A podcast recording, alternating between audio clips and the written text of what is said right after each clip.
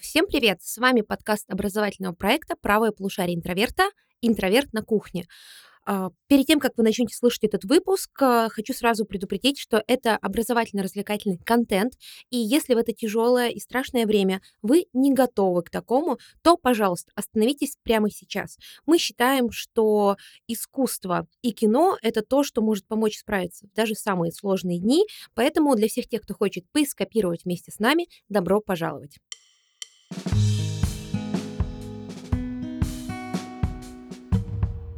Меня зовут Елизавета, я ваш сегодняшний хост, и напоминаю, что на нашем подкасте «Интроверт на кухне» мы говорим так, а, будто разговариваем со своими друзьями, будто мы все дружим, как мы говорили бы с друзьями на кухне, очень просто, свободно, со всякими шутками, прибаутками. Поэтому, если вы хотели э, контент в стиле лектор говорит вам серьезную тему, как Википедии, то, к сожалению, это не про нас. Если вы хотите послушать наш в серьезном виде и послушать экспертный контент э, в лекторском формате, то вы можете, например, скачать наше приложение, которое дает 7 дней бесплатного доступа абсолютно ко всем нашим нашим курсам, поэтому э, переходите в описание по ссылочке и скачивайте приложение.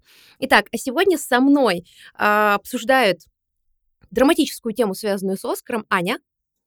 Привет, привет всем. Аня, все хорошо? Кто ты? Кто а, ну ты? Ну... Напомни, кто ты. Да, я сценарист, режиссер, лектор по кино «Право полушария интроверта». Хорошо. И еще сегодня со мной Нелли. Вы давно ее не слышали.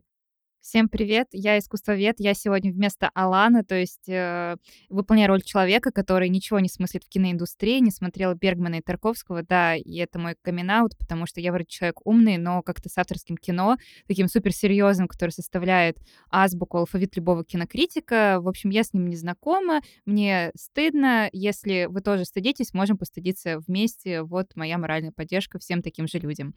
Так что я буду сегодня вставлять, наверное, какие-нибудь э, глупые комментарии. Пожалуйста, не сердитесь, я пытаюсь докопаться до истины. А я хочу сразу сказать, что мы не стыдим никого, кто не смотрел Тарковского и Бергмана. Спасибо. Это Абсолютно, да. А, абсолютно нормально не смотреть Тарковского и Бергмана. Возможно, даже ненормально смотреть Бергмана и Тарковского. Только Бергмана и Тарковского, я бы так сказала. Только Бергмана и Тарковского. Я расстроилась, когда ты сказала, что мы тут обсуждаем вещи так, как будто бы мы друзья. Я думала, что мы друзья. Это наша новая... сильно ранило. Это наша новая шутка. Мы теперь на каждом подкасте так говорим. Но это, шу это шутка, мы друзья, мы видимся вне работы. Особенно сейчас, когда у нас нет когда офиса. у нас нет вне рабочего времени, да? Да. Не, серьезно, у нас а, сейчас нет офиса, и мы видимся вне работы. Вот мы недавно у меня дома коворкали. Все гладили моего кролика. Так что нет, мы друзья, конечно же. Конечно, конечно, естественно. Где-то сейчас плачет один Алан. которого мы заменили сегодня. Ну, так, а, все... кстати, кстати, у нас нет офиса, да, а, ну, понимаете, да, времена тяжелые, поэтому если вы хотите поддержать нас, наш проект, не нужно никуда кидать никакие донаты, потому что некоторые люди нам писали об этом. Достаточно просто оформить подписку, там есть все наши курсы, это стоит 499 рублей в месяц, и это то, что позволит нам, надеюсь, пережить э, весь этот кризис. Да, так что смотрите на нас, э, в общем-то, в, наш, в телефоне еще немного. Предлагаю по чайку. А сегодня у нас такая тема, а, волнующая немного. Ну, не знаю, сколько она волнующая, но ладно, наверное, всех тех, кто любит кино, она волнует. У нас сегодня жесткий вопрос. Почему всем плевать на Оскар. Почему Оскар не нужен? В смысле не нужен? Вы вообще считаете, если отменить Оскар, вот ничего абсолютно не изменится, только, наверное, там какое-то количество денег э, освободится, и можно будет их использовать Какое-то на... количество журналов напишет о чем-то другом 23 марта. О, да, ми- все. медиапространство. Да, не появится платьев на красных дорожках. Вот это ну, вот как мы это упущение. Ну, знаете, я тут за человека, которому интересен Оскар, поэтому я не знаю, перебьете меня или нет, но я бы с вами поспорила. Нелли, вот тебе интересен Оскар, скажи, а вот кто в этом году, нач... знаешь, какие-то, каких-то номинантов? Это не попытка тебя протестировать, а просто, когда вещь очень массово, широко распространена, люди они так или иначе слышали. Вот кто, кто там на что номинирован? А, ну, если брать главную номинацию, главный лучший фильм, там «Власть пса», «Дюна», «Лакричная пицца», что-то там еще, я забыла, что. А, Аллея кошмаров. Я точно не помню, там же пять э, номинаций, просто я не знаю даже за, за что особо болеть. Я посмотрела только три фильма из списка. Это то, что я помню. Я помню, что на лучших актрис номинировали например, Кристен Стюарт и Джессику Честейн, и еще кого-то, всех не помню. Лучший актер Бенедикт Камбербэтч и э, Эндрю Гарфилд. Ну, вы понимаете, да? я запомнила ровно тех, кто мне нравится, за которых я бы болела.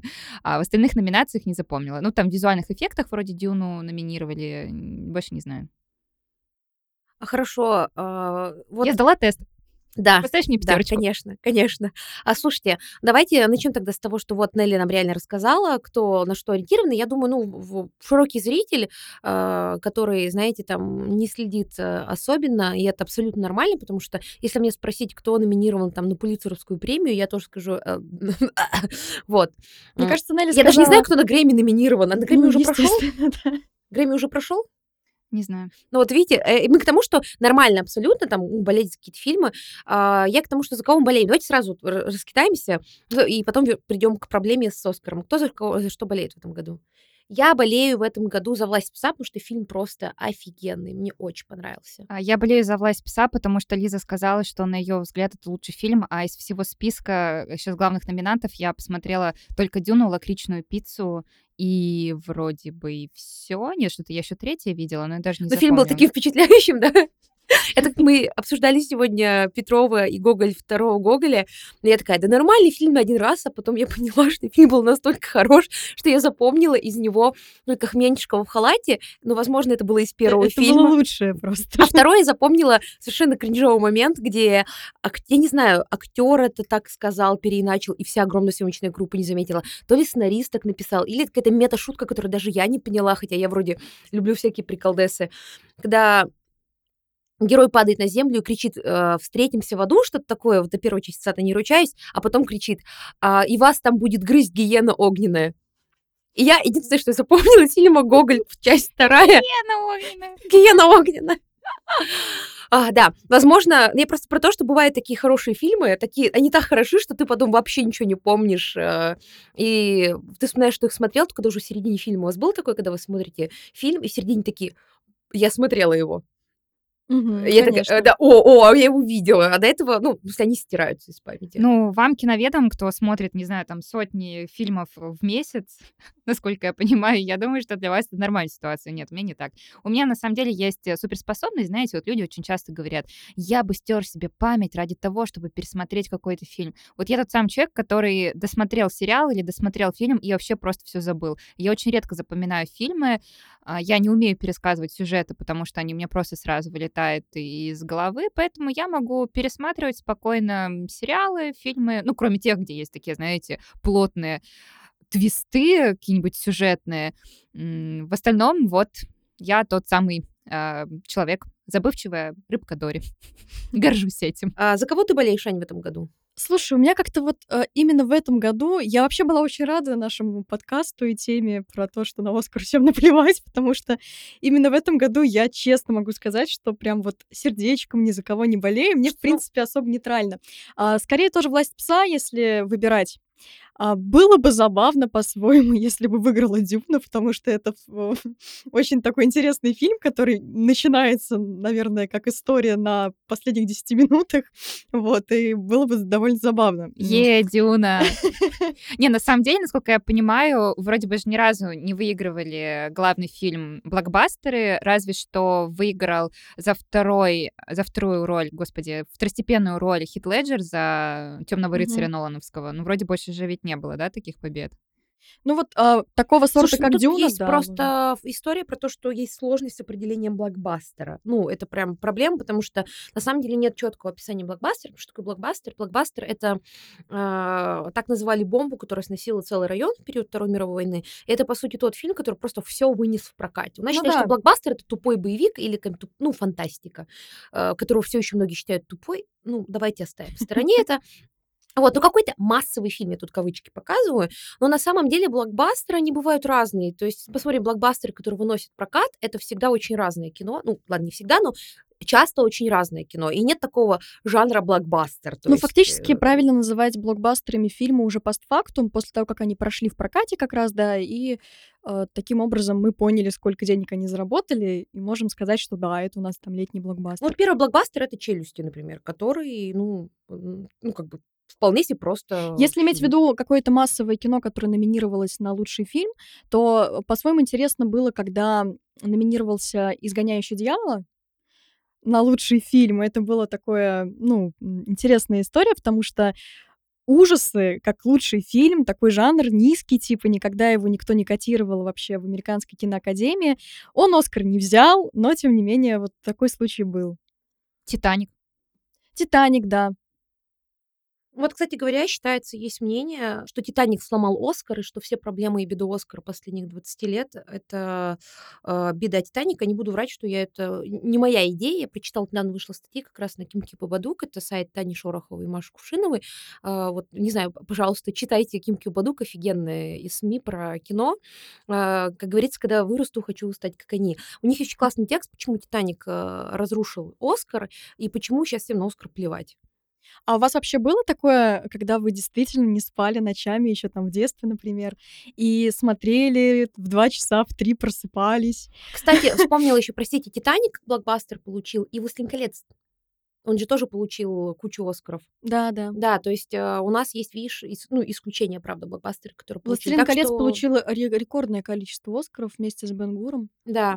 Тоже вполне себе такой. И Бенгур, о боже, Бенгур это тот да. самый тупой боевичок. Ну, в смысле, реально. Только еще с, тупо... если с что, конями. То, если что, тупой боевичок, это я не считаю, что он для тупых. А вы знаете, как люди очень любят, которые выделяют интеллектуальное кино, потому что Бенгур, ну, простой просто как, э, ну, вот типа 3 рубля.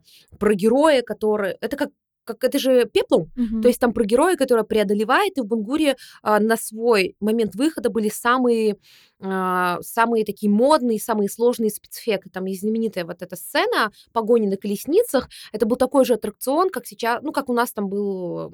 Аватар. Аватар, да, во, вот, хорошее сравнение. То есть, на самом деле, э, блокбастеры побеждали раньше. Если сейчас там выиграет в чем-то Дюна, то все станут говорить, фу, Оскар скатился. Но у меня есть тейк, что Оскар скатился давно, еще в момент, как он появился. Когда его создали, да. Да, и в этом тоже сегодня поговорим.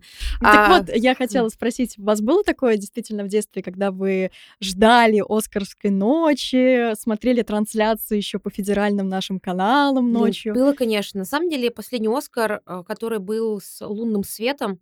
Это был последний Оскар, ради которого я не спала и сидела ночью смотрела. И я так сделала, ну, много-много лет подряд с детства. И вот после лунного света чуть-чуть я как-то как-то я, не знаю, я, мне, мне казалось, что я постарела. И я такая, ну, я с утра посмотрю, лучшие моменты уже нарезаны, кто-то это сделает. Да, пока они там все пройдут по этой дорожке, большую часть из них все равно ты, ну, тем более, когда тебе 13 не знаешь. Я просто помню, когда я фанатела от Джонни Деппа, э, еще там в нулевые годы. Я смотрела «Оскар» прям ночами, его номинировали в какой-то из, в какой-то из годов, и я прям вот не спала буквально ни часа, ни минуты в эту ночь, э, смотрела все, ждала этих условных пяти минут, пока будет номинация «Лучший актер года». Вот, но, э, наверное, это был едва ли не, единственный раз, когда я действительно настолько сильно ждала эту премию. И мне кажется, Нелли сказала очень такую понятную вещь, да, я запомнила тех, за кого я болею, а так, чтобы смотреть Оскар и ставить какие-то действительно ну, делать свои ставки и знать прям досконально все фильмы, которые во всех номинациях а, себя представляют. Вот такого у меня, наверное, не было ни один раз вообще. Настолько я в Оскар не погружалась. То есть ты никогда не сидела, не ждала Оскара? Если э, это не было связано с каким-то моим любимым актером, любимым фильмом и так далее, нет. Вот чисто Оскар, чтобы с утра узнать впервые всех, э, как ни странно, не было.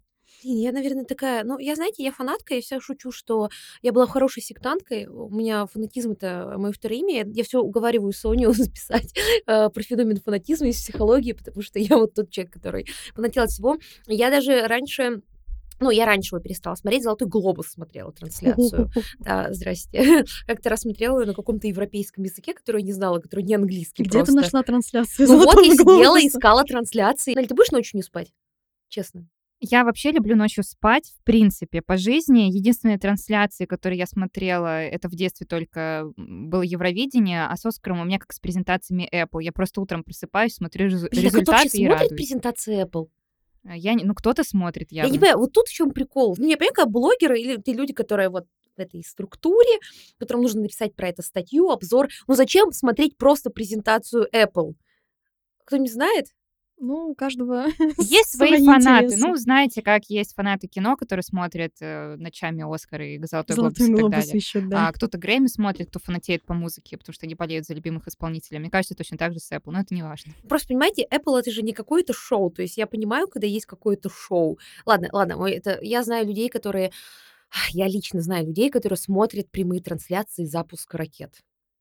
А, ну, вот это, кстати, интереснее, чем Apple, мне кажется. Я однажды посмотрела, я однажды посмотрела, и знаете что? Там буквально ничего не Ну, происходит там большую э, часть экшена времени. на минуту. Там да, экшена да. на минуту, а это, ты знаете, вот ради этого я брила ноги. То есть ты реально очень долго сидишь и смотришь на ничего.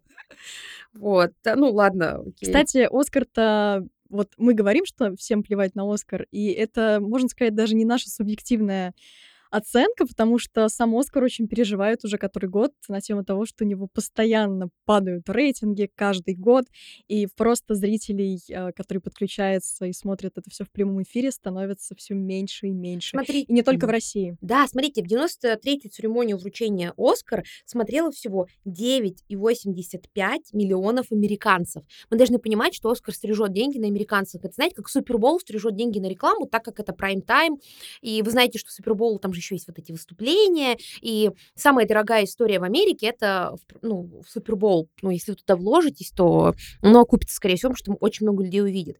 И Раньше, до 93-й э, церемонии, м, меньше 10 миллионов американцев ее не смотрели. Но судя по тому, сколько денег, а вы представляете, сколько денег вбухивается в церемонию, это не окупается. А Это какой год 93-я Э, церемония? 93-я церемонии, это 21-й.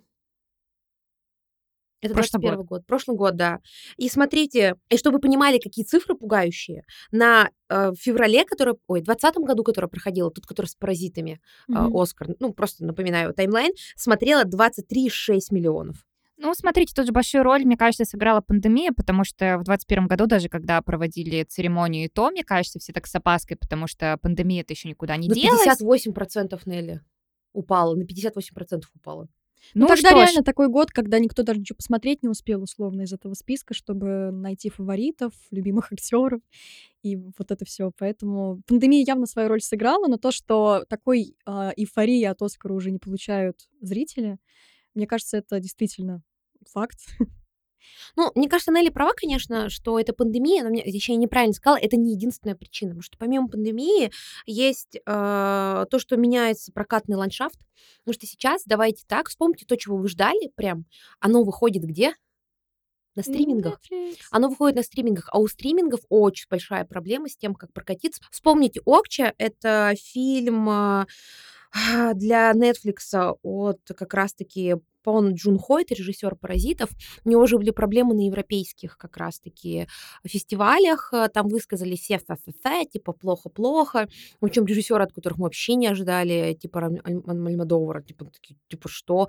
Как кино со стримингов может М, В Каннах это было, да, может показываться и так далее и тому подобное, потому что кинобизнес, который вот этот фестивальный, он принимает только то, что в кинотеатрах прокатывалось. На Каннах там вообще сложная история, поскольку они связаны с а, французским клубом кинолюбителей, я сейчас точно не помню, вот этих синемофилов, там он должен прокрутиться именно на французском.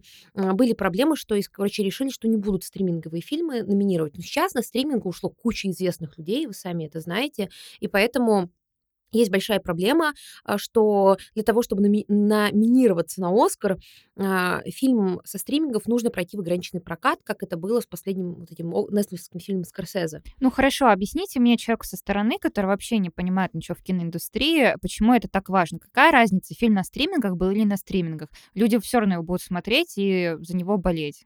А здесь мы приходим к другой проблеме Оскара. Оскар старый. Они тупо деды, которые не понимают, что кинобизнес изменился. Они продолжают, ну, вот этот использовать старый формат, потому что не понимают, что, э, тип, ну, что люди уже по-другому смотрят кино, что прокат изменился. А, воз, ну, возможно, они это поймут, но э, в среднем, когда в 2016 году был, ну, начали первые правила вносить, связанные с э, репрезентацией на Оскаре, оказалось, что около больше 70% э, как раз киноакадемиков, которые фильмы Это выбирают, те самые это старые белые, мужики старые, под да. 50 лет белые. Ну, то есть, они вообще, ну, типа, это просто э, люди, которые, как э, Скорсезе, злятся на Марвел, например, или э, как э, другие режиссеры, которые ругаются на стриминге. То есть они деды, они не понимают уж, как это работает. Я, кстати, слышала такое мнение, что Оскар мог бы собрать кучу э, зрителей, если бы он проходил через Twitch. Если он проходил через Twitch, как игровые премии, которые собирают какое-то нереальное э, количество зрителей, э, была бы номинация фанатская, в этом году, кстати, ее ввели, Да, да, да. но если бы можно было, э, прого- ну, чтобы у трансляции были свои деньги, ну, типа как монеточки, токены, э, и ты мог бы проголосовать за всех, а потом, типа, ты вот ждал, э, ну, чтобы а был официальный тотализатор от Оскара. Не как у нас в Кинопоиск, а был официальный тотализатор от Оскара, можно было что выигрывать, и люди смотрели, писали в чат стрима, ну, вот как все в игровой, чтобы люди а, чувствовали себя вовлеченными в это, что они на что-то влияют. Потому что Оскар это какие-то деды элитарные, которые сидят, и ты такой, а а почему я должен на вас смотреть? Да, так, мне стоп, кажется... подождите. Но хорошо, Оскар это кинопремия, точно так же, как и Берлинский кинофестиваль, Венецианский кинофестиваль. Там тоже сидит жюри, зрители ни, ни о чем не голосуют, они просто зрители, Нет, там, ни на что не влияют. Там есть выбор зрителя, а еще жюри каждый год меняется. Окей, но смотрите, сейчас же в Оскаре большие изменения, потому что, во-первых, они внесли большие изменения в состав киноакадемиков. Э, Условно, да, то, что сейчас Лиза говорила, что там сидели а, белые деды старше 50, богатые, привилегированные и так далее. Сейчас там разнообразили состав, там стало гораздо больше женщин, представителей э, различных меньшинств, и поэтому можно, наверное, предположить, что и сам Оскар выровняется. То есть это проблема-то не в формате, но если была проблема в киноакадемиках, ну, смотрите, сейчас что-то поменялось. Ну, еще номинируются скучные фильмы. Не знаю, мне кажется, что еще проблема Оскара в том как раз-таки, что, э, да, действительно, мир изменился, Оскар остался тем же, в том плане, э, что когда не было соцсетей, например, а, мы смотрели на Оскар как на какую-то абсолютную сказку, вот эти вот платья, вот этот вот совершенно другой незнакомый нам мир, а, абсолютно никак с нами там не связанный, а, нет никаких соцсетей актеров, которые готовятся к этой премии, а, как выбирают платье и так далее, и так далее. И это вот такое окошко вот в тот самый элитарный, приэлитарный мир кинематографа еще 20 века. Голливудский кинематограф, то есть мы можем один вечер как будто бы, ну так, провести в компании вот этих вот прекрасных дам, прекрасных мужей, которые а, делают кино. А когда все начало меняться, когда мир, в принципе, как-то открылся, когда у этих самых актеров появились соцсети, когда они сами начали позиционировать себя как простые люди в этих соцсетях, а, то действительно вот этой связи с а, зрителем ее не оказалось вообще. У нас есть просто живые актеры, у нас есть э, их аудитория там в их соцсетях, а есть вот этот вот старый неподвижный Оскар, который все еще очень помпезный, э, который все еще делает вид, что кино это супер-пупер летарная история, э, и получается, что ну, как бы, вот совсем другая аудитория. Те, кто хочет смотреть «Оскар», они уже ну, немножко по-другому, возможно, его воспринимают. Это уже не та удивительная, необыкновенная сказка, это просто премия. Мне кажется, вообще э, Оскар вот этот с паразитами смотрел так много людей, что еще из-за паразитов. Да, да. Ну, потому что такие, Это «Ой, еще один чудненько!» условно, ну, зритель, который Да. реально болел. Ну, то есть, если бы у нас там русский фильм поехал, да, что редко случается. пиратские, пиратские стримы. Не, на самом деле, вот ты спрашивала, я сейчас очень думала над твоим вопросом, почему Берлин, Канны и Венеция живут, а все просто потому, что Берлин, Канны и Венеция это не только раздача всяких премий внутри самого бизнеса, это еще и встречи кинопрокатчиков. То есть это та история, которая отбивается, потому что там встречаются всякие кинопрокатчики, там заключаются договоры на прокат. Это очень-очень важная теневая часть, о которой мы не знаем, как обычный зритель. В Оскаре же такого нет. И кроме того, а, вот ты спросила правильно про Багластер, про бла, бла, бла, блокбастер. Блокбастеры. А, в этом году, мне кажется, люди знают про Дюну. Ну, давайте честно, мне кажется, в основном люди знают про Дюну, потому что Дюна это такой главный фильм 2021 года. О, подождите, я помню, у нас было голосование в канале в Телеграме среди наших читателей, за какой бы фильм они проголосовали, и там просто подавляющее большинство голосов было ну, просто вот линия, которая уехала вперед, это была Дюна, видимо, потому что все успели посмотреть Мгм. Дюну, остальные не посмотрели, проголосовали. Просто Я так что-то знакомое. Да, Да. и это говорит о том, что Оскар не понимает, как он взаимодействует с миром. Ну что, бахнем чайку? Вообще есть такое понятие, как Оскар бейт кино, которое Мгм. точно выиграет Оскар.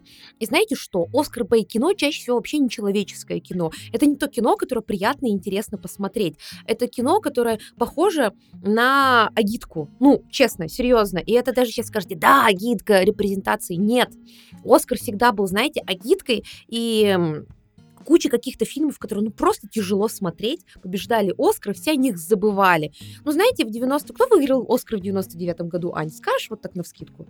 Ну, там... а, м, А, Ну, подождите, нет, это год, это год, когда был криминальное чтиво. Нет. Нет, 94-й. э, криминальное чтиво 94 а, Не тогда были всякие побеги у Шоушенка. Вот давайте сейчас посмотрим, «Зелёная потому что миля». мы не можем вспомнить. Хотя... 99 а- вроде не так еще. э, Итак, давайте посмотрим. Оскар, дю- 71-я церемония Оскар. У нас, э, кстати, Элия Казан получил тогда Оскар за заслуги. э, Приятно. Влюбленный Шекспир. Ладно, я пролетел. Влюбленный Шекспир. Давайте возьмем тогда 2001 год. Давайте вот а, девяно- 2006 год. Все, наверное, уже себя помнят. В 2006 году. а, Какой лучший фильм, по вашему мнению? Это тот Какой самый... год помните из 2006 вообще фильм? Это тот самый Оскар, который я смотрела, потому что я тогда залипала на «Пиратах Карибского моря», а они были в номинации за лучшие спецэффекты. Это была их единственная это лучшая номинация, ради которой стоит не спать. Ну, я просто очень любила Джонни Деппа. Серьезно, понимаете. настолько была большая любовь к «Пиратам Карибского моря»? Я бы очень любила «Пиратов Карибского моря».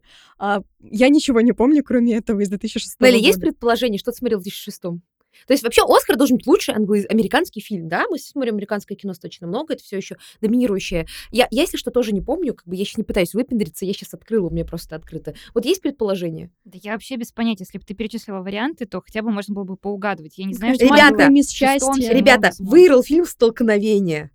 Я даже не слышала про такой. Вот так. Называется «Краш». Это фильм... э, Это фильм э, с Доном Чидлом, Мэттом Диланом, Райаном Фильмом и то, это, э, Терренсом Хогвар. Короче, этот фильм явно не наш краш. Я до, меня дошло. Ой, ладно, до меня дошло. Очень смешно, реально. И то есть, э, вы понимаете, фильм, и здесь, естественно, закон и порядок, защитник и жертва, бла-бла-бла. В этом году номинировались «Горбатая кора», Кора. «Горбатая гора», «Мюнхен», «Капоты», «Доброй ночи» и «Удачи». Вы понимаете, все эти фильмы, ну ладно, кроме Мюнхена, я помню лучше, чем «Столкновение». Я думаю, что «Горбатый город» все помнят, который отличный фильм Энга Ли. А, вот. И просто про то, что а, в, эти, в этот год еще были фильмы, например, «Кальмар и кит». А, У офигенный. них там какая-то «Матч была Пойнт», фишка на союз Доброй ночи и удачи. И сценарий тоже выиграл не Кальмар и Кит или Доброй ночи, удачи или Матчи Пойна, выиграл столкновение. Ну, хоть лучше адаптированный сценарий выиграл э, Горбатая гора. Оправданная жестокость у Коинов вышла. Лучшая работа оператором Мюра Гейша. Вот Мюра Гейша вы, наверное, все помните. Да, я В один помню. год вышли Мюара Гейш, Гарри Поттер и Кубок огня, Гордость и предубеждение, а, Доброй ночи и удачи. Я просто про то, что Лев, Лев э, кол- первые хроники Нарнии. Я к чему сейчас пример привела? К тому, что Оскар, а, проблема Оскара в том, что он берет, с одной стороны, непопулярное кино. Оскар ненавидит жанровые фильмы и постоянно их игнорирует. Но давайте так, люди любят жанровые фильмы. Не все готовы смотреть «Станинское танго». Вот вообще, минимум людей готовы его смотреть. И э, а, здесь даже не так. А, Оскар, с одной стороны, не берет реально крутое авторское кино, которое потом, а, ну, слишком сложное, которое Ну там да, Сатан Танго тоже не Да. про Оскар. от которого все, от которого все просто с ума сходят на фестивалях. Вот реально, знаете, со сложной задумкой, с офигенной операторской работой. Да, Бёрдман выиграл, но, ребята, Бёрдман не был революцией в операторской работе. Такое снимали до него, просто это была более низ- нишевая история. А, реально такие истории, от которых все вздыхаются на фестивалях, от которых вздыхаются зрители того, того, чтобы стать каким-то большим, знаете, вот таким серьезным критиком. Но при этом они не берут нормальное, популярное человеческое кино. Они берут всегда фильмы, которые специально снимаются на Оскар, и люди их смотрят только, когда готовятся посмотреть все оскаровские фильмы. Но почему вообще они должны брать популярное кино? Потому что если они хотят, чтобы у них были зрители. То есть э, Оскар — это кинопремия, но это ведь не премия в стиле MTV Movies или попкорн что-то там. Слушайте, на Есть MTV Movies популярное. то интереснее сейчас. Ну, они очень при этом озадачены тем, чтобы у них была публика. Им важно, чтобы их смотрели. Они каждый год пытаются делать какое-то еще более крупное шоу на самой премии. Вот, но Ой, мой любимый тот год, когда была Энн Хэтэуэй, был очень. Насчет, кстати, вот того, как Оскар пытается удержаться между прям совсем-совсем жанровым массовым кино и между каким-то условно авторским. А вот вспомнить хотя бы те фильмы, которые номинировались на Оскар от России и от Советского Союза, ну даже вот от Советского Союза. Это «Утомленный солнцем», и до «Утомленных солнцем» еще «Москва слезам Победа! не верит». Москва слезам не И верит. «Война и мир». И, ну, как бы разве это можно сказать, что это фильмы, которые действительно лучше всего характеризуют советский кинематограф, да? Москва Тот же слезам самый, не верит. м, тот же самый Тарковский там и другие большие режиссеры, которых оценивали на европейских кинофестивалях в Советском Союзе во время Советского Союза, их не было на Оскаре. На Оскаре были, ну, такие такая вот Советский Союз на импорт, да, а, на экспорт, точнее. номинация на лучший иностранный фильм, вот там реально жесткая конкуренция крутых фильмов. А, там и часто фильмы намного интереснее, чем то, что в основных номинациях. Ты смотришь такой, там лучшие режиссеры мира борются за одну эту единственную статуэтку, пока фильмы, ну, знаете, крайне иногда спорные, вдруг залетают. И я сейчас не про Дюну, а про реально очень слабые фильмы. Типа «Звезда родилась» у нас стоит в основных номинациях. Я вспомнила, как в предыдущие годы, в один из предыдущих э, Оскаров, главный фильм взяла «Зеленая книга», а до этого еще «Форма воды». Я ходила на эти фильмы в кинотеатре, я помню, что они оставили у меня... Ну, я человек, который не очень сведущ в кино, но даже мне они не понравились, потому что, по-моему, очень среднячковые. Ну, кстати, я читала, что на Оскаре действительно выигрывают какие-то очень средние фильмы, то есть те фильмы, которые и не супер вау авторские, и не супер э, популярно блокбастерные, а из-за того, что там очень много академиков, да, там несколько сотен сидят, Да, да. и там какая-то очень Там э, их сложная тысячи, система. их тысячи, даже Тысячи. сотни, их тысячи. Да, и там очень, систем, очень сложная система подсчета голосов, из-за этого выигрывают э, фильмы, которые, ну вот, э, не нам, не вам, просто вот, ну, вот он есть. Да, да даже номинируются туда не нам, не вам. Я не знаю, по поводу «Формы воды» не согласна, это не мой самый любимый фильм Гильермо Дель Торо. А, мне кажется, он, он, типа, может не понравиться, потому что это такой, знаете, фильм, режиссеры иногда такой снимают, а, они снимают для тех, кто любит старое жанровое кино. Ну, то есть, типа, чтобы понять, нужно знать контекст. И «Зеленая книга» Это как и «Прислуга». Это очень хорошие, простые фильмы. Вот «Прислуга» и «Зеленая книга» а, плюс «Темные времена» с Черчиллем плюс «Гладиатор» — это вот идеальные Оскар Бейт фильмы. Это те фильмы, которые за все плохо, за все хорошее против всего плохого, где нету, где хороший качественный монтаж, хорошая качественная э, режиссура, хорошая, но игра, еще скрытые фигуры, но при этом это те фильмы, которые вас больше цепляют темой справедливости, несправедливости, а не каким-то вау-эффектом, связанные, ну, С знаете, именно с режиссурой, да. с актерской игрой и всем остальным. Чтобы вы понимали, ребят, бойцовский клуб, бойцовский клуб э, номинировался только в одной категории Оскара. Это э, в монтаже. Пу-пу-пу. Ну, простите, я небольшой фанат бойцовского клуба, не тот человек, который, знаете, с ума сходил от него всю жизнь, но там отличная режиссура, там отличный, э, отличная актерская игра и отличный адаптированный сценарий. И а бойцовский клуб номинировался только за, простите, монтаж. Ну, по моим ощущениям, те фильмы, которые становятся культовыми, они слабо всегда собирают награды. Ну, там, не знаю, «Криминальное чтиво» он только в Каннах выиграл, да, насколько я Ну, помню. Он за сценарий получил. за на сценарий Оскаре, получил, но но- Оскар не взял. Да, Оскар не взял. И я просто про то, что, понимаете, Оскар как будто хочет нравиться всем, ну тогда уж и берите фильмы, которые люди реально смотрят. Ну, И превращаетесь в премию MTV, Да, People's да, да. Choice. Там, ну вот вас смотреть тогда будут. Ну, правда. Так, хорошо. Организаторы Оскара, если вы нас слышите, выходите, у нас есть контакты, пишите нам, мы вам точно подскажем, точно Лиза подскажет, как сделать эту премию супер-пупер сногсшибаемой, что, что, сногсшибательной, чтобы ее снова начали смотреть. Не знаю, для начала сделайте, блин, трансляцию на Твиче или на Ютубе, чтобы нормально реально... не Шаг номер один. чтобы люди по всему миру могли смотреть и как-то, ну, интерактивно в это включаться, потому что, э, ну, не знаю, это просто такая история про то, что Оскар, понимаете, он... э, э, Давайте вернемся, чтобы понять вообще, почему Оскар такой, как он есть, откуда у него все эти проблемы сложные, где даже сами участники Оскара иногда заказывают пиццу, потому что они подыхают от скуки. Э, Помните, были знаменитые эти фотки, где они заказали пиццу? Легендарные. Да. Все такие, вау, ничего себе, они в этих всех дорогих платьях с этими украшениями и костюмами едят пиццу простую человеческую. Они же прям как настоящие люди. Я так с этого смеялась. Аня, расскажи э, про вообще историю Оскара. А, и еще тут сразу закроем другой вопрос, почему Оскар не скатился, он всегда был на дне. Э, расскажи, как появился Оскар. А, Я как раз э, немножко с другого хочу начать, потом к этому вернусь. Просто мы уже не раз а, говорили про такое явление, как Оскар Бейт фильмы, да, и я знаю, что многие люди считают, что Оскар Бейт — это нечто связанное вот с нынешним положением вещей, что сейчас у нас есть фильмы, а, где вот все снято по этим правилам. Ну, давайте новым. так, это те люди, которые напишут нам в комментарии, я устала от а, темнокожих эльфов, везде Да, да, да, женщины, да. геи. И Да, почему Леди Гагу не номинировали и то, за что у нас там- да? А, подождите, подождите. Ребята, ребята, простите. Те люди, которые пишут, что Леди Гага хорошая актриса, раз ее номинировали за «Звезда родилась», вы вообще читали рецензии и вообще смотрели фильм «Леди Гага» хороша в Доме Гуччи. Правда хороша. Это вот она там лучше, она бриллиант этого очень среднего фильма, но «Звезда родилась» она играет просто отвратительно. Вы, вы вообще глазами смотрели этот фильм. Я, я, я не знаю, мне очень горит с этого, потому что Леди Гага хорошо себя показала американской истории ужасов. Она хорошо показала себя в такой очень классной, э, нервной э, комедийной роли. Но как драматическая актриса это, это нет, нет, нет, нет, вообще нет. Ну, это мне горит с этого, мне горит с этого ужасно. Просто меня очень рассмешило, я помню, когда открыла первые новости про э, главных номинантов на Оскар в э, номинации «Лучшая актриса», и там действительно первые комментарии были самые за лайк, ну где же Леди Гага? А, кстати, это хороший был бы ход, э, ну, типа, прибавить популярности Оскара, номинировать Леди Гагу. Да, не дать ей премию, но номинируйте вы Леди Гагу, она правда там сыграла лучше, чем «Звезда родилась», за которую номинировали, и люди бы смотрели, что смотреть на Леди Гагу. Ребята, работайте с аудиторией. Вы уже не живете в том мире, когда премия Оскар это, блин, единственное, на что можно посмотреть.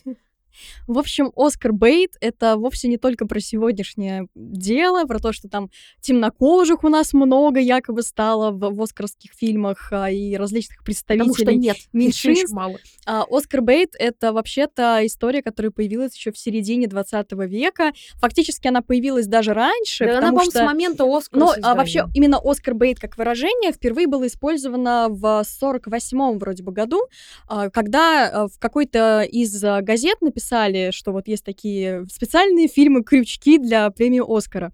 Вот, на самом деле, да, действительно очень давно появилась, а, потому что все хотели эту заветную статуэтку, и а, все думали, как бы такой фильм снять, а, чтобы он всем, опять же, понравился. Например, когда Где-то были плачет Ди. Каприо. Когда там были популярны исторические драмы, все снимали оскарские исторические драмы. Когда военные драмы были популярны, все старались снять какую-то такую прям ура, хорошую военную драму и победить с ней. То есть Оскар Бейт — это история, которая меняется со временем, но она была уже очень-очень давно.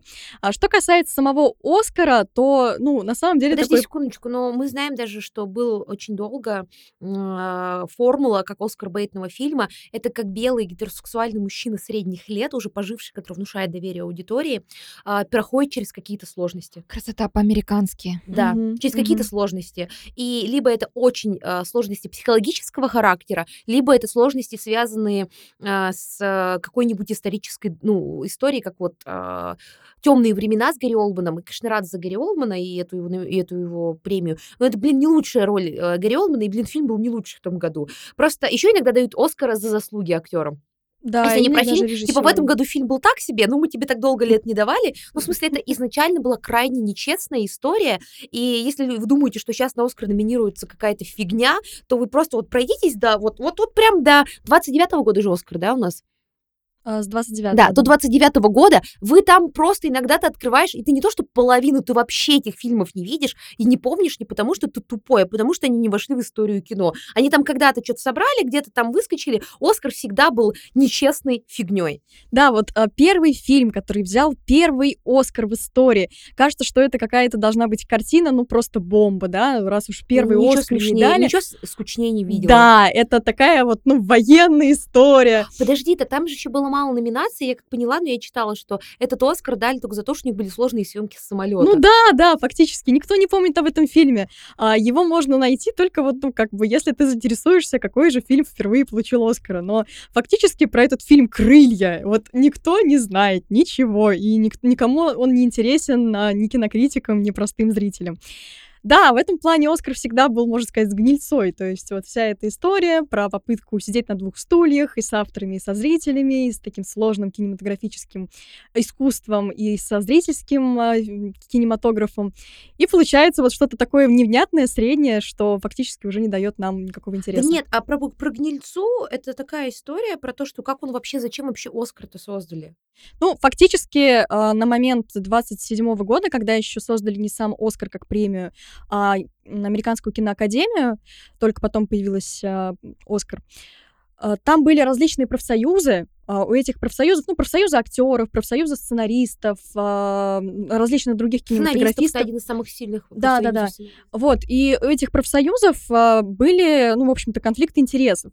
И таким образом Луи Бартмайер, очень известный на тот момент Подожди, я так сказала, конфликт интересов, да, они просто хотели нормальную оплату труда. Давайте так, чтобы все забирала себе не студия, а им просто платили нормально, и у них были нормальные смены, потому что в кино очень-очень жесткие э, условия. Это, ну, работа, где люди почти не спят, не едят, а просто умирают на съемочных Это вообще площадках. период, а, ну, становления Оскара, это же еще период а, такого мощного студийная система, когда фактически вся власть, ну, реально вся власть у продюсеров, а, у боссов киностудий, актеры вообще с собой не распоряжаются ни на каком уровне, у режиссеров тоже, ну, как бы Детей, ситуация ко- детей себе. кормят наркотиками, чтобы запи- дают запивать кофе, чтобы они больше снимались и не Да, ну спали. с животными м, адский ад Звезды вообще умирают, происходит. да. Там а, тот же самый Бенгур, еще первый, который был немым, сколько там а, погибло, к сожалению, животных.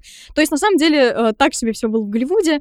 И а, вот эта вот самая студийная система, которая а, действительно ну, была очень жесткой по отношению непосредственно к кинематографистам.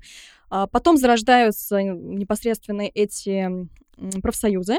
И потом Луи Бартмайер, один из самых влиятельных а, кинопродюсеров. И один из главных мразей в истории Голливуда. Да. Серьезно, я Кстати, кстати, Я это все, я честно перебиваю, потому что ты так аккуратно это говоришь, но вообще в целом Оскар это как бы создал гнилой человек, и это гнилая история от начала до конца. а, вообще, по-настоящему просто забавный факт. а, Его звали Лазарь Яковлевич Луиса Бартмайера. Он а, с Российской империи эмигрировал. Потому что пол. Голливуда были э, иммигранты из Российской империи именно на самом деле, вот прям везде. Ну, в общем, договори уже в такой Сейчас я расскажу. Смотрите, а, он вообще сам по себе был очень спорной персоной, как он вел дела, и чтобы вы понимали, что не, не, не- а, в Википедии это называется, мне очень нравится, спорные моменты биографии, знаете, очень аккуратно. Так вот, а, три самых топ событий в жизни Майера. А В 1933 году актер Джон Хьюстон, очень известный, сбил женщину э, насмерть, и Майер заплатил взятку почти полмиллиона долларов, чтобы тот избежал наказания и дело замяли. Как бы вам окей вообще? Следующее. Э, актера Теда Хилли забили в 1937 году в ночном клу- клубе. Э, его забил другой актер Уоллес Бири и актер Альберто, Бра- и, Альберто Браколи, это продюсер фильмов о Джеймсе Бонде. Вот, а Мгм. также еще известным гангстером, которого был Браколи родственником. Вот, и Майер э, отправил Бири актера на Европу, а затем а, сфабриковал историю, что его избили какие-то другие люди насмерть. Вот, и еще история про то, что уволили Уильяма Хейнса, это актер, звезда MGM, вот, его поймала христианская ассоциация молодых людей вместе с матросом на площади Першинг. И Хейнс отказался жениться на женщине, чтобы, ну, скрыть вот эту всю историю, что он гомосексуал, и его уволили. Ну, то есть вы понимаете, насколько это вот темная история, и как главе МГМ ему очень не нравилось, что профсоюзы всякие всячески упендриваются, и он создал премию для того, чтобы люди в обмен на возможность номинироваться или получить премию а, затыкали себе рот. Мгм. Он еще был такой э, очень э, морализаторски подходил к кино, на самом деле, как бы это, ну... Э, Чтобы все светлое. Да, как ни странно. То есть э, еще и вот эта вот цензура морали. Ну, вообще она была очень сильна в Голливуде, да, э, там, 30-х годов. Из-за Хейса. Да-да-да. И как ни странно, вот этот вот э, замечательный человек, о котором сейчас Лиза зачитала несколько спорных моментов биографии, он еще топил за то, что кино должно быть добрым, светлым и учить нас всему хорошему. И вот эта вот история как раз, а, то, которая до сих пор э, осталась, да, вот таким привкусом Оскара, про то, что у нас там фильмы такие всегда очень однозначные по морали выигрывают, очень простые, вот она еще оттуда тянется, получается. Ну, чтобы ничего плохого не показывать. Так что Оскар это гнилая история с самого начала, ее создали для того, чтобы просто а, манипулировать э, кинематографистами, вот и все. Ну, хорошо, если ее изначально так создали, но сейчас, э, я не знаю, все-таки, может, ситуация поменялась. Кстати, из того, что вы говорили, я уловила одну а, мысль, а, мне кажется, важную, связанную с тем, что побеждают не самые выдающиеся фильмы, но побеждают фильмы, которые, по сути, являются срезом своего времени, потому что они, видимо, затрагивают те проблемы, которые среднестатистическое большинство академиков волнует, как то в них отзывается. И мне кажется, тогда по тем фильмам, которые выигрывали Оскар, ну, естественно, они там, большинство не вошли в историю кино и вообще остались неизвестными, но они так или иначе показывают нам, что было важно в тот или иной год. Что было важно для а, белых мужчин среднего возраста. Ну, естественно. Ну, то есть я про то, что а, выигрывают обычные фильмы про то, как мужчина, белый мужчина страдает. Это сейчас, ну, вот до, до победы лунного света а, чаще всего это происходило. Были, конечно, исключения, например, Кейтрин Бигелоу угу. и так далее. «Властелин колец» который, ну, настолько всех поразил и что выиграл. Но в целом это взгляд э, людей, которые гораздо старше, которые не понимают публику. И мы сейчас даже не с точки зрения репрезентации и так далее, которые не понимают актуальных проблем. Потому что, ну, давайте так, актуальные проблемы э, 2000-х в Америке были не совсем такими, которых, э, ну, которые всегда показывались в кино. А, то есть э, Оскар это всегда куда, это всегда такая очень политическая история, которая смотрит, куда ветром дует. Как прошел Black Lives Matter, они все такие, опа, опа, надо да, срочненько да. э, сделать более репрезентативную выборку с этнической точки зрения. И вот нас Хлоя Джао туда попала, и актеры из э, Мидери. Это все сделано ну, под, под давлением, а раньше туда добавляли одно и то же. То есть какая повестка против консервативной линии будет про либералов, будет за консервативную линию будет консервативная история. Предлагаю по чайку.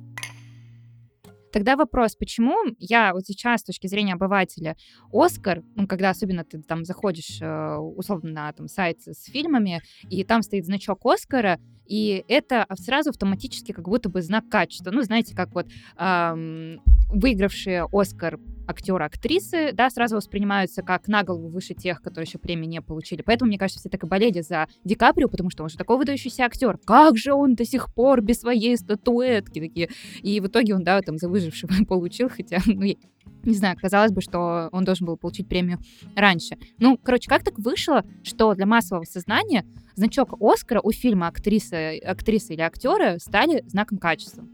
Ну, получается, что так или иначе, для, опять же, массового зрителя, ну, до какой-то поры до времени и для кинематографистов, я думаю, Оскар был главной премией американского кинематографа. Американский кинематограф, в свою очередь, э, быстро стал кинематографом мировым, и все мы смотрели эти американские фильмы. И фактически, э, учитывая то, что Оскар балансирует между авторским и массовым кино и ближе идет все-таки к массовому. Это довольно простые фильмы, их легко смотреть, не нужно а, там 6 часов своей жизни тратить на то же самое сатанинское танго а, и все такое. И а, поэтому, когда мы смотрим а, фильм Оскара, ну, например, вот я там, да, лет в 12 искала, что посмотреть, и подумала, что нужно взять фильм, у которого есть Оскар.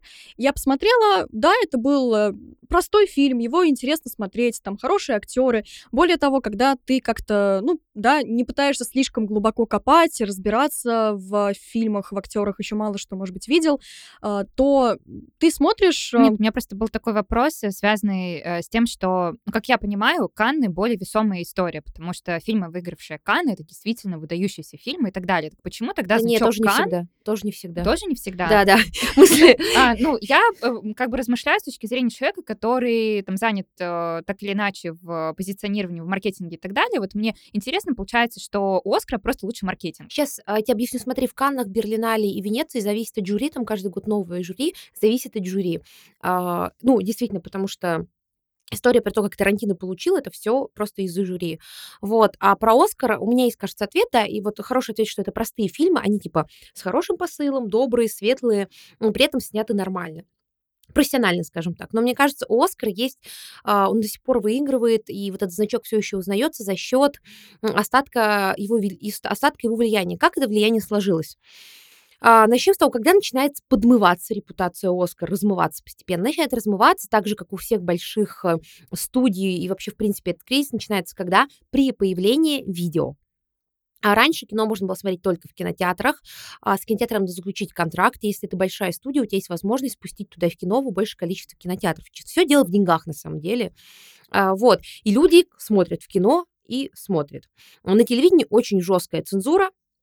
Люди смотрят на- в кино, а, по, ну, по телевидению, либо а, второсортный, как тогда считалось, внимание, потому что, в принципе, к телевидению серьезно относился, а, э, телепродукт, либо повтор а, самых купившихся фильмов из кинотеатров.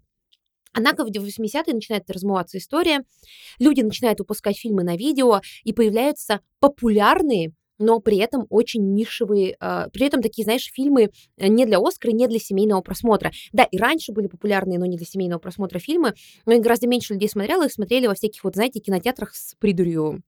Ну, то есть в кинотеатрах, которые показывали то, что нравится владельцу, или на ночных сеансах, вот такая история. Вообще сам феномен культового кино, он же начинает э, формироваться из автокинотеатров, артхаусов американских, э, куда ходит очень мало людей. А затем, благодаря видео, можно смотреть больше кино, и начинает расходиться, ну, разные фильмы. Постепенно меняются авторы фильмов, постепенно меняется зритель, а Оскар все еще считает, что он тот человек, который, ну, что он та премия, которая в условиях жесткой цензуры в кинотеатрах может говорить, что кому делать, а, наклеивает этот значок качества, ориентируясь на главную политическую повестку а, в Америке на данный момент. У нас в России есть такая история с Оскаром, потому что, а, ну, во-первых, а, мы почти ничего не могли смотреть с Оскара до 90-х годов, а затем а, история была с тем, что его транслировали по главным каналам, и там фильмы были, были понятные и простые, чем те, которые ну, обычно показывают на фестивалях, ну, в целом. И Оскар это очень зрелищно, как правильно говорила Аня, история была очень долго, потому что, ну, например, на Берлинале я была, там, ну, звезды, конечно, фотаются, но там все одеты очень просто. Вот, типа, там Александр Плац, красная ковровая дорожка, 10 фотографов, и тут же стоит человек, Никто не разговаривает по телефону. целый год. Ну да, да, то есть всем как-то, ну там есть люди, которые более-менее как-то что-то делают, но в целом это выглядит, ну, очень-очень просто. В Каннах э, ярмарка тщеславия, все там в красивых платьях, но Канны это вообще отдельная история, это такой фестиваль с очень сложной историей. Венеция вообще Муссолини создал, как Ну бы, да. как вам такое? Вот, и... Возвращаясь к Оскару, а, в 2000-х был последний такой апогей, потому что все за ним следили, все было здорово, уже размывался фундамент за счет видео, но затем пришел интернет и стриминг. А, Знаете, что сейчас падают э, трансляции спорта?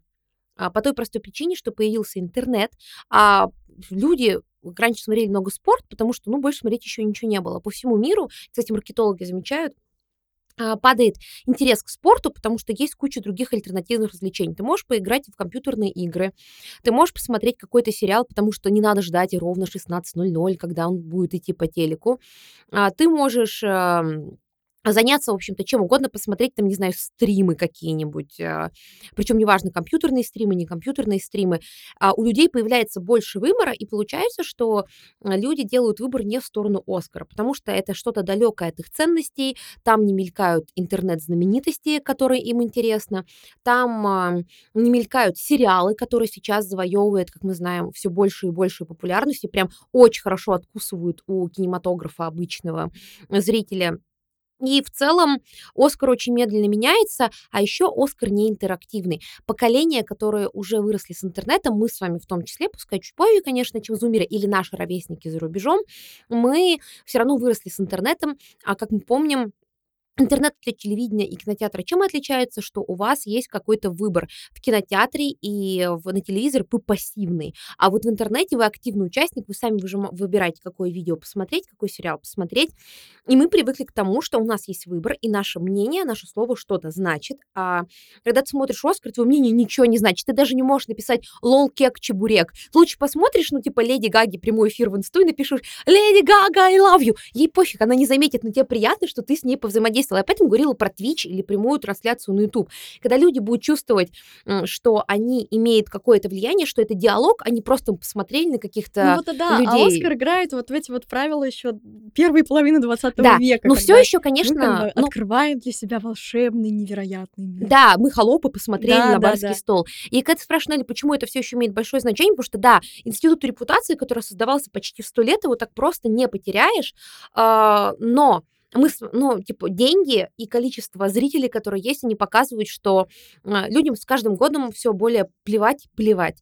А, Я думаю, что значок Оскара еще где-то 10-20 продержится, даже если уже Оскар сам превратится в какую-то нишевую, никому не нужную историю, и а, мы будем на это реагировать, но сам Оскар нам будет неинтересен.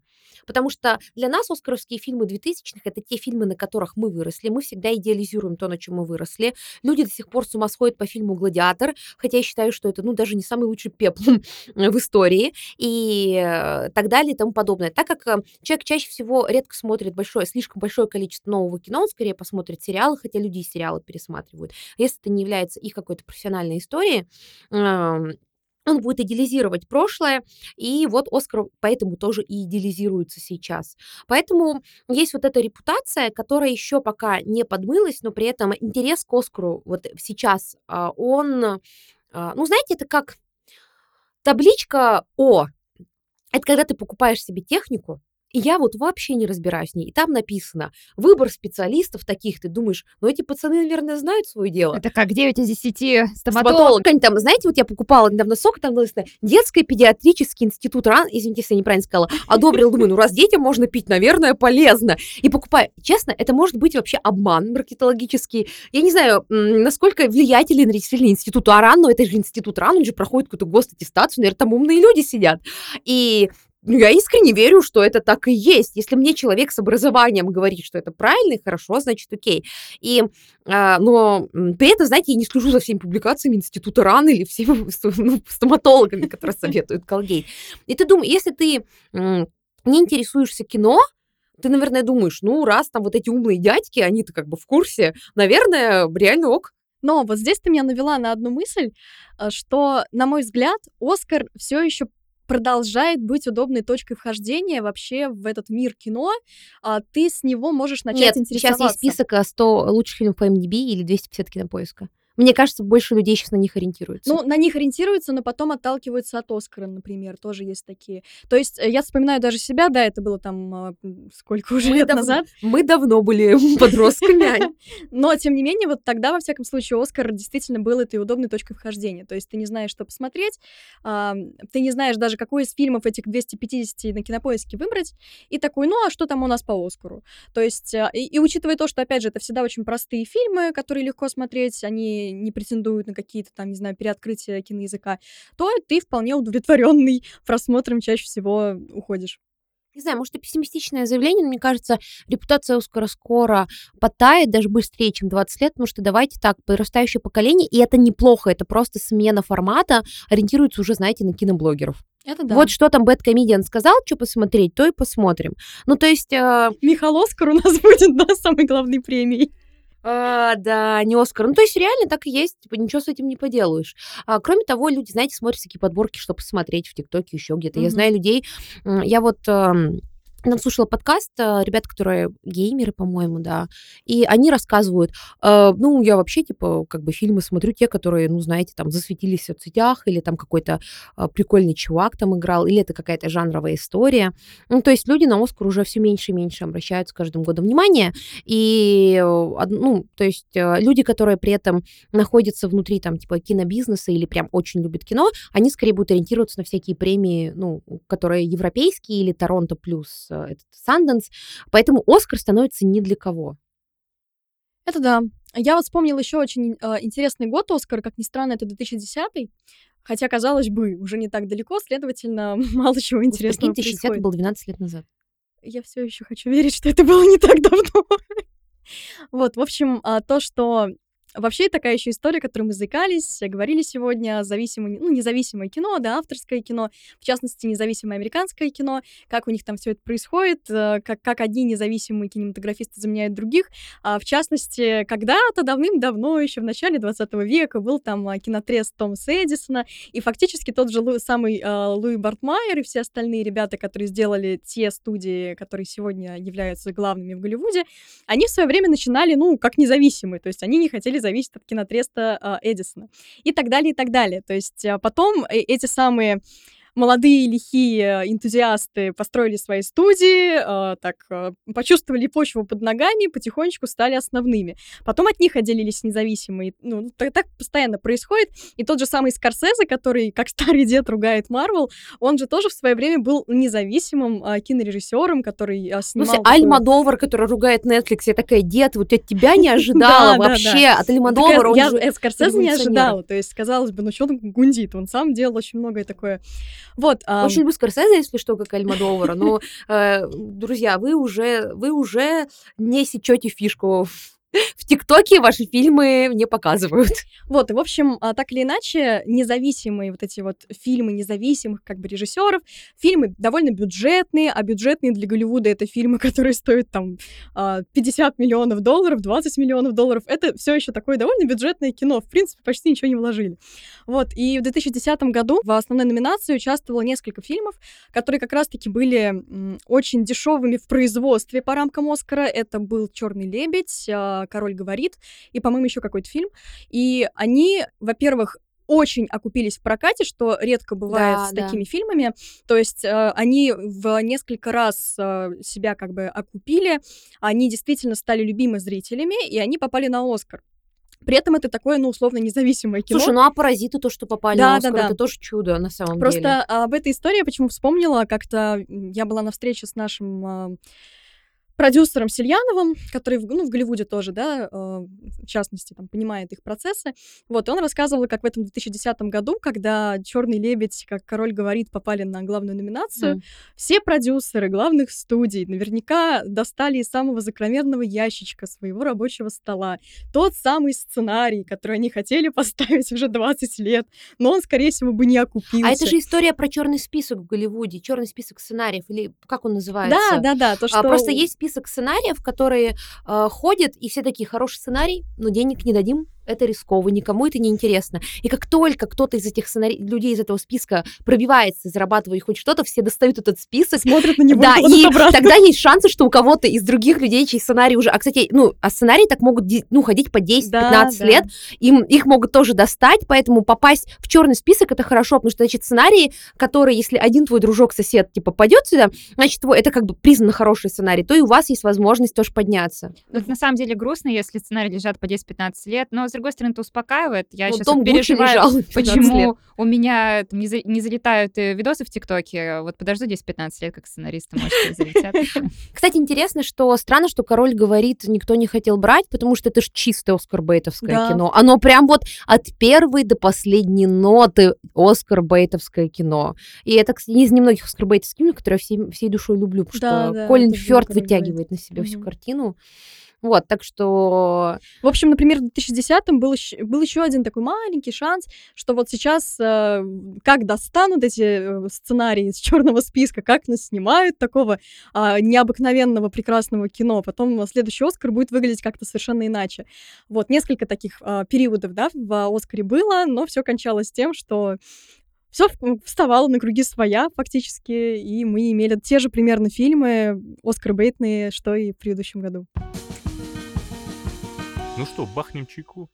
А знаете, говорят, что 99-й год был легендарным там в истории кинематографа, потому что там что-то прям настолько Чё, было урожайный. Матрица, бойцовский клуб. Ну да, а, кстати, с, с этих пор уже как бы 23 года прошло, что-то еще было такой год примерно? Мне кажется, Ну такого вот, прям года м, не было, потому что э, 99 год это фильм, который э, год, который, ну, так запомнился еще, потому что очень много, вот мне кажется, про книжку вспомнила, про которую рассказывали, офигенная книжка, 99 год. А, Мне кажется, там была такая крутая смена поколений, а, независимые американские режиссеры, которые были в, ава- ну, в таком андеграунде, вышли в авангард, и тогда все поняли, что через несколько лет все поняли, что пора что-то менять с премиями. А, Революционного года для кино, именно кино не было. Был революционный год, когда вышел «Карточный домик». Вот это год, когда все изменилось, и когда люди поняли, что можно делать контент для стримингов, и можно делать более свободное, крутое кино, потому что оно не должно проходить цензуру в кинотеатрах. Вот а, год выхода «Карточного домика», ну, и вот годы, когда люди понимали, вот это новое кино. Наверное, 2010-е годы — это не эпоха, когда революции происходят в полнометражных фильмах. Это эпоха, когда произошли сериальные революции. Можем два Да, сериала найти, которые все изменили. Это «Игра престолов», которая показала, что секс, наркотики и рок-н-ролл — это то, что можно показывать Всё по ещё жив. кабельному. Да, и то, что люди готовы пока смотреть на сложные истории в сериале.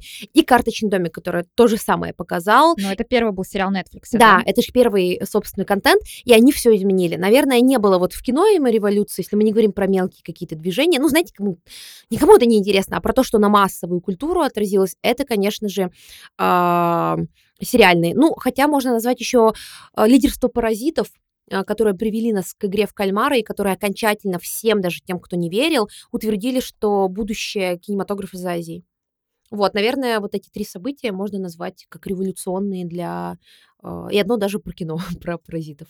А, да, получается, с «Паразитами» так, что все это время Голливуд вдохновлялся азиатскими фильмами, только про- никто про это не знал. Ну Ну, да, вот и да, я и помню... и- Выходило много очень голливудских, ну, много выходило азиатского кино, сериалов, но такая была нишевая история, а тут все, вот держите. Да, я помню, когда редачила текст э, Ани про «Матрицу», там как раз было сказано, что Мгм. очень много всего было в «Матрице», понатаскано из азиатского кино, ну просто если ты не знаток, ты и не знаешь. А сейчас, получается, просто азиатское кино в массовом сознании вышло из тени, по сути. Да, ну, паразиты, они как? Они же выстрелили, потому что ну, это не азиатское кино, а часть там очень много азиатского, но при этом вы можете переснять паразитов про любую страну. Ну, то есть это такая максимально Ну да, универсальная мы смотрим, история. нам понятно при этом. Да, всё. просто есть много азиатских фильмов, представить которые в другой стране очень сложно. Ну, то есть э, очень много каких-то местных особенностей. А в «Паразитах» там есть вроде бы... Это тоже, кстати, вот экспортное кино во многом, Мгм. потому что там есть много каких-то особенностей. Ну, типа, вспомните, как в «Паразитах» они едят постоянно очень вкусно. Это такая отличная история азиатского э, кино. Но в целом универсальная история. Но игра в кальмара тоже, э, которая, я знаю, что тебе не понравилась. Вот, я знаю, что игра в кальмаров не есть куча корейского, которая привлекает внимание, но в целом игру кальмаров можно снять вот абсолютно про любую страну. А, то есть а, вот а, Азия вперед, как говорится, будем ждать. Это как, знаете, на Оскар, когда Оскар выиграли «Унесенные призраками», а, они же, по сути, предвестили аним... бум на аниме, который начался в 2000-е, и посмотрите, до чего мы сейчас дошли, тоже, ну, в какой-то... Мы живем уже, где аниме не на буме, где аниме просто стало частью нашей реальности. Нас есть подкаст об этом отдельный. Да, у нас есть подкаст об этом, если вы не слышали. Да, на самом деле насчет сериалов э, здесь абсолютно с Лизой согласна. А, Вообще серьезная драма, вдумчивая, настоящая, она потихонечку и уже даже не очень потихонечку уходит э, с широкого экрана на ну, стриминге. Ну да, после настоящего детектива люди поняли, что э, ну, драма Это в более, получается, такая свободная форма, которая ну, дает больше возможностей авторам, чтобы раскрыть персонажей и так далее. И вот в итоге у нас все по-настоящему вдумчивые истории вдруг э, пошли э, в сериальную форму. Слушайте, ну вообще сейчас идет история такой, что в кинотеатрах сейчас будет показывать, ну, только... Экшон? Не экшон, даже не экшон. Проблема в том, что не экшон. Проблема в том, что показывают только семейное кино, потому что мы не ходим в кино. Потребление изменилось. Мы смотрим Netflix, мы смотрим стриминги, даже фильмы смотрим на стримингах. Ну вот не смотри наверх, где вы посмотрели? На Netflix, дома. естественно. Ну вот, я вам о том и Так говорю. его показывали в кинотеатре? Нет, я Его не имею в виду, ну хорошо, а, не смотри, ну какой еще фильм, который Ну, на щас- Дюну я бы пошла в любом случае в кинотеатр. Да, есть Или на определенные Человека-паука. Ну, фильмы, которые ставят на то, что их Ну вот, на а какие-то экране. камерные вещи, они уходят в сериалы Камерные, на да. стриминг не потому, что они хотят, а потому, что их просто смотреть никто не будет. Кинотеатр стоит дорого, а, особенно за границей. Я думаю, Нель, ты, ты же был- жила в Нью-Йорке, ты знаешь, сколько там стоило. Да, тогда билет, я помню, стоил 15 долларов, и это было чертовски дорого. А сейчас по нынешнему курсу сколько это тысяч, ребят? Лучше, лучше Я не даже не считать. знаю. Это, это, знаете, это даже без попкорна. С попкорном я вообще Ну, это больше полутора тысяч. Ну вот, и я просто про то, что а, люди ходят в кино обычно с семьей, с детьми, потому что это такое развлечение, как Диснейленд, и поэтому, ну, плохая история. Отдельные режиссеры, только типа Тарантино, могут привлечь внимание на что-то не семейное. В основном будет очередные Барбоскины в кино. Я и всё. болею за Вильнева, потому что я верю, что делал вот эти все свои аудиовизуальные инсталляции вместо фильмов, за что очень сильно критиковали в контексте Дюны. А это вот как раз то, что требует больших экранов. Слушайте, я бы, наверное, я очень за «Власть пса», потому что это Кемпион, это женщина-режиссер, которая сняла фильм «Пианино», которая очень взлетела в 90-е, она там получила Оскар, сценарий, по-моему, получила, а, и была номинирована на Оскар вроде бы. Ну, то есть а, будет классно, если женщина-режиссер будет просто чаще получать а, премии, хотя, наверное, и не дадут эту премию, что в прошлом году Хлоя Джао выиграла, а у них там все посчитано. Если победит Дюна, тоже будет хорошо, по той Я, преступ... я не говорю, что я болею за Дюну, просто я за сам А, формат кино. Нет, я была бы рада, если бы Дюна получила побольше премий по той простой причине, что тогда на фантастику будут давать нормальные ресурсы и нормальное время, потому что они поймут, что с фантастикой можно побеждать Оскар, потому что студии, к сожалению, все еще оскаровскими ну, вычислениями а, мыслят. Вот, и так, если начнут на нормальную фантастику давать деньги, это же классно будет. Ну, просто не то, что я считаю, что есть ненормальная фантастика, но я имею в виду фантастику, которую не покажешь в семейном просмотре, потому что мы с вами знаем, что фантастику сейчас ориентируют на детей, потому что столько денег стоит производство, что надо открутить в кино. Деньги, понимаете, во всем в основе лежат в итоге деньги, а никакое не искусство. Это да. Оскар этому прям большая такая... большое Надеюсь, еще Кристин Стюарт выиграет премию за главный за Оскар, и все перестанут говорить, И что она плохая нос. актриса, да. И мне в том числе, потому что я была бы в том числе, э, в числе этих людей в свое время. Ну, мне просто было пофиг на «Сумерки». ну, в смысле, правда было плевать на них. А, я очень надеюсь, что Паттинсона как-нибудь номинируют. Патиссона, кабачочка нашего любимого. Ну Кстати, да, Бэтмен кажется, тоже история, которая должна быть на больших экранах. То есть я все-таки думаю, что не только семейное останется, останется еще и кино, которое требует того, чтобы ты взял попкорн и пошел смотреть на Слушай, ну вот смотри, экраны. что у нас было в 2021 году? Одна Дюна была для Ну, всех. там еще и наснимать ничего не успели. Человек-паук. А, человек- ну это уже под конец вышло. Ну, ну, я имею в виду, что кроме Марвела и Дюны, что вы запомнили в кинотеатрах было? Вечные. Или как это Марвел. э, Кроме Марвел и Дюны. Ну, так вот это пицца. такого типа кино как раз, я Мне кажется, лакричная пицца, пицца, она прошла очень узким прокатом. Ну, Ну то да. есть ее даже в моем в моем доме не показывали, такой кинотеатр на райончике. Я просто про- аллеи. Просто если Дель вы идете э, в кино, вы видите там в основном 80% Барбоскины в кино, либо русские комедии, типа там, не знаю, холопы из Рублевки или как вот эти все фильмы. Дедушка легкого поведения. О, да. Бабушка, я уже Блин, запуталась в этот холоп, кстати, прикольный, мне понравился. Вполне такой э, неплохая комедия, не пошлая, что довольно-таки странно и непривычно для русской комедии. Ну вот, я, ну окей, да, есть, конечно, исключения, но говорю, в целом, холоп тоже семейное кино. Это да. Вот, я просто про то, что серьезные драмы, они уходят с экранов, какие-то экспериментальные вещи уходят с экранов, остается только семейное кино и э, смотреть кино в интернете, вот и все. Думаю, э, на этом можно заканчивать. Да как вы думаете, девочки? Я согласна. Я напоминаю, что в интернете можно смотреть не только кино, а можно и нужно смотреть наши курсы прямо с телефона по подписке в приложении «Право полушария интроверта». Как мы называемся там? Art for Introvert. Art for Introvert. Солидно. Слитно. А, приложение первые 7 дней бесплатно, и затем всего за 499 рублей в месяц. Мы как Netflix, только в сфере образования. И Вот здесь- дешевле. и дешевле. Если сейчас присоединитесь к нам, потом можете сказать, ну, я вообще-то смотрел Netflix, то есть «Право полушария интроверта» до того, как это стало мейнстримом. Так что подписывайтесь, все ссылки в описании подкаста. И поддержите наш проект.